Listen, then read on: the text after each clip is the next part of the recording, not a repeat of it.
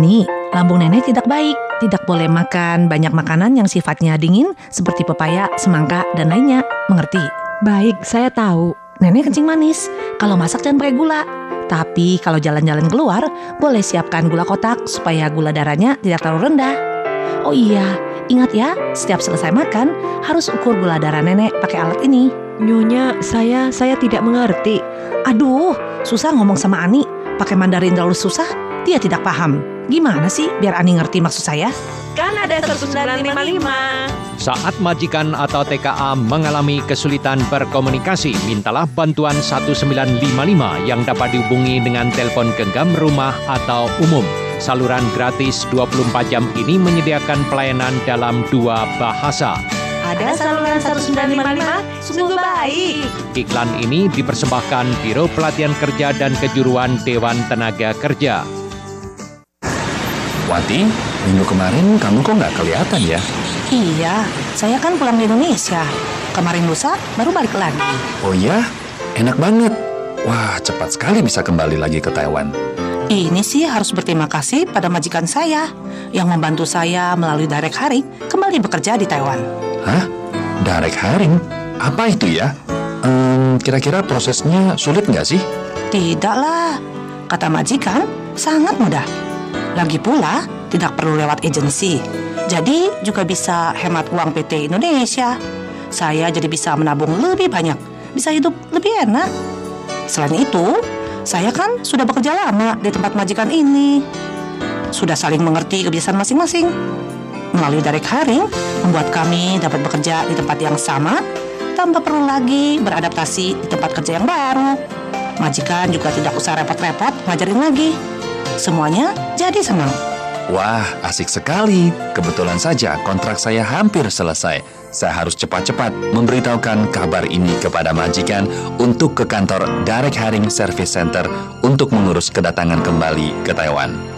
Andalah pendukung Taiwan, bersama kita ke depan. Badan Pengembangan Tenaga Kerja, Kementerian Tenaga Kerja bersama Anda melangkah maju bersama. Iklan layanan masyarakat ini dipersembahkan oleh Badan Pengembangan Tenaga Kerja, Kementerian Tenaga Kerja. Salam sehat teman-teman pendengar, gembira sekali kita kembali berkumpul di acara Dunia Kesehatan. Ya teman-teman pendengar, di awal acara Mimi paparkan dulu bahwa pikiran yang negatif sebetulnya ada pengaruh tidak baik loh bagi kondisi fisik dan mental. Misalnya saja di bidang olahraga, kalau selalu berpikiran negatif, mengapa aku tidak bisa, mengapa aku sedemikian lemah, sedemikian lambat, tahukah Anda pola pikir seperti itu ternyata bisa merusak kesehatan fisik dan mental kita. Dari sebuah riset ilmu psikologi klinis yang melibatkan ratusan orang mahasiswa di universitas luar negeri, para responden dibagi dalam lima kelompok. Peneliti mengukur detak jantung dan respons keringat setiap responden, yaitu setiap peserta atau seberapa banyak mereka berkeringat. Dan sesuatu yang dipengaruhi oleh perasaan terancam atau tertekan. Dan setelah itu, periset meminta mereka melaporkan hal-hal seperti kondisi perasaan mereka dan bagaimana sikapnya terhadap diri sendiri, seberapa terhubung perasaan dia dengan orang lain. Dan sebanyak dua dari lima kelompok kemudian menerima rekaman audio selama sebelas menit yang dibuat untuk mendorong pikiran negatif mereka mengenai diri sendiri. Dan ternyata kelompok-kelompok yang mendengarkan rekaman audio untuk mendorong pikiran positif pada diri sendiri memiliki lebih banyak energi. Dan mereka juga memiliki detak jantung yang lebih rendah, respons keringat lebih rendah daripada yang mereka lakukan sebelum percobaan dimulai. Dan sementara itu, mereka yang mendengarkan rekaman audio untuk mendorong pikiran-pikiran yang negatif, mereka ini memiliki detak jantung yang lebih tinggi dan lebih banyak berkeringat. Temuan mereka itu menunjukkan bersikap baik pada diri sendiri, mematikan respons ancaman dengan mengurangi detak jantung dan respons keringat. Ditambahkan pula berpikir positif tentang diri sendiri juga membuat tubuh terasa merasa aman dan santai yang bisa dilihat dengan peningkatan variasi detak jantung. Variasi detak jantung terkait dengan kemampuan kita untuk mengatur emosi. Ini merupakan hal yang penting karena banyak masalah kesehatan mental, masalah fisik dikaitkan dengan stres kronis yang bisa melemahkan sistem kekebalan tubuh seiring berputarnya roda waktu. Sementara itu bersikap kritis terhadap diri sendiri akan mengaktifkan sistem ancaman dalam tubuh. Dalam riset ini misalnya respons detak jantung dan keringat para peserta amat tinggi. Bersikap baik pada diri sendiri bisa melawan kritik batin yang sering melumpuhkan dan mengecilkan hati, membantu mengatur emosi yang negatif dan penyelesaian masalah dengan cara yang lebih efektif. Dengan kata lain, daripada kita marah-marah pada diri kita sendiri karena kemampuan mungkin dalam sesuatu dirasa kurang baik, nah katakanlah pada diri sendiri bahwa kita telah melakukan yang terbaik yang kita mampu, yang kita bisa. Dan setelah itu berjanjilah pada diri kita sendiri, lain kali kita akan melakukannya dengan lebih baik.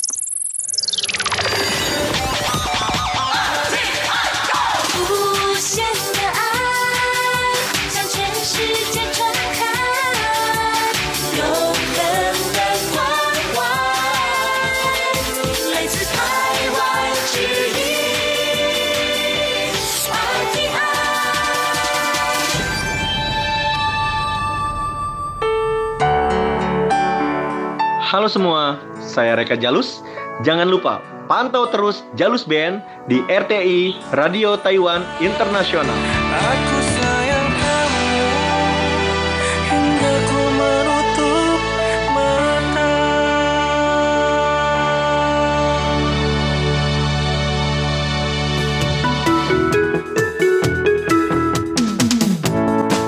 Ya, bagi teman-teman yang berada di Taiwan yang membantu menjaga akong ama, tahukah Anda rutin olahraga bagi mereka itu bisa membantu menurunkan resiko demensia? Inginkah Anda mengetahui apa sebabnya? Resiko demensia atau yang disebutkan Alzheimer di Taiwan disebut Laonian Staichen, kebanyakan muncul pada usia pensiun. Pada usia tersebut, resiko perkembangan penyakit itu meningkat hingga dua kali lipatnya setiap lima tahun. Namun, bukan berarti penyakit ini tidak bisa dihindari.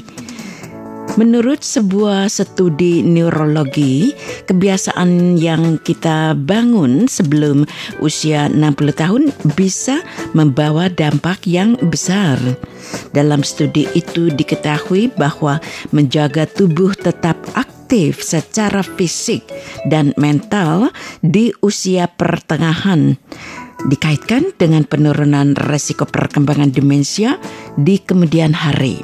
Studi berlangsung cukup lama, selama empat puluh empat tahun, mengaitkan delapan ratus orang wanita peserta, mulai dari mereka berusia sekitar empat puluh tujuh tahun. Para peneliti meminta kepada para wanita tersebut melaporkan aktivitas mental dan fisik mereka. Kategori aktivitasnya termasuk membaca, menulis, kerja artistik, menyanyi, dan aktivitas manual seperti menjahit dan berkebun. Para peneliti membagi para wanita tersebut ke dalam dua kelompok berdasarkan laporan mereka tentang berapa banyak olahraga yang mereka lakukan setiap minggunya. Dan sebanyak tujuh belas persen partisipan masuk ke kelompok yang tidak aktif, sementara sisanya masuk ke kelompok yang aktif. Mereka yang aktif secara rutin membangun kebiasaan yang konsisten untuk berlari atau berolahraga kompetitif lainnya dan selama empat puluh empat tahun. seratus sembilan puluh empat wanita mulai terserang demensia. Mereka yang memiliki aktivitas mental level tinggi beresiko tiga puluh empat persen lebih rendah terkena demensia. Sedangkan mereka yang aktif secara fisik beresiko lima puluh dua persen lebih rendah. Secara khusus, para peneliti menemukan bahwa aktivitas mental level tinggi mampu mereduksi resiko Alzheimer. Namun, aktivitas fisik dianggap mampu menurunkan resiko demensia vaskular. Penulis studi menjelaskan bahwa mereka tidak terlalu yakin tentang olahraga apa yang bisa membantu meningkatkan kesehatan kognitif. Walaupun demikian, mereka percaya olahraga membawa manfaat terhadap faktor resiko penyakit kardiovaskular dan stroke, sebab peningkatan aliran darah bisa membantu melawan pembentukan vaskular dari demensia. Artinya, semakin pagi, semakin dini kita mulai melakukan olahraga fisik dan olahraga mental, akan semakin baik kondisi kognitif kita di masa tua di kemudian hari. Berbicara tentang demensia, risiko demensia, tahukah Anda, mengintai penggemar nonton televisi? Wah, kok bisa ya? Mari kita mencari tahu ya, banyaknya serial televisi yang menarik ditambah dengan langganan streaming membuat kita semakin sering ya duduk nonton televisi dan tanpa sadar satu atau dua jam terlewat begitu saja. Dan kalau Anda sering melakukannya, maka Anda perlu hati-hati loh. Sebuah studi menemukan bahwa menonton televisi terlalu lama, yaitu lebih dari tiga koma lima jam setiap harinya, bisa meningkatkan resiko demensia bagi orang tua yang berada di atas lima puluh tahun. Demensia merupakan kondisi penurunan kemampuan otak dengan gejala utama berupa pikun. Tim riset yang berasal dari Universitas di London meneliti lebih dari tiga ribu enam ratus orang berusia di atas lima puluh tahun selama enam tahun. Menurut para peneliti, perilaku bermalas-malasan itu bisa menurunkan kegiatan yang meningkatkan kerja otak kita seperti membaca koran. Mereka yang mengalami kecanduan layar, dalam hal ini televisi, merasakan memori verbal mereka menurun hingga sekitar sepuluh persen selama periode enam tahun.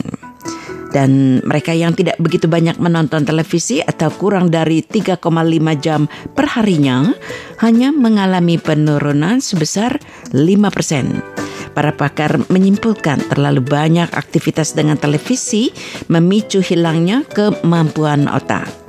Dan lebih jauh juga ditemukan bahwa aktivitas pasif mengamati televisi itu tanpa adanya interaksi juga bisa memicu stres pada pikiran orang-orang yang berusia lanjut. Temuan tersebut kemudian menimbulkan pertanyaan tentang pengaruh televisi terhadap resiko demensia. Selama bertahun-tahun dilakukan penelitian terhadap efek perilaku melihat televisi, menonton televisi terhadap kognisi. Namun kebanyakan literatur fokus pada anak-anak saja. Tidak banyak penelitian terhadap efek televisi terhadap usia seseorang. Tapi ini sudah menjadi hipotesa selama lebih dari dua puluh lima tahun bahwa menonton televisi secara berlebihan bisa berkontribusi terhadap perkembangan demensia. Intinya, studi menyarankan orang dewasa, utamanya dewasa di atas lima puluh tahun, untuk mencoba agar waktu menonton televisinya seimbang dengan aktivitas lain seperti membaca koran, mendengarkan musik, dan interaksi sosial.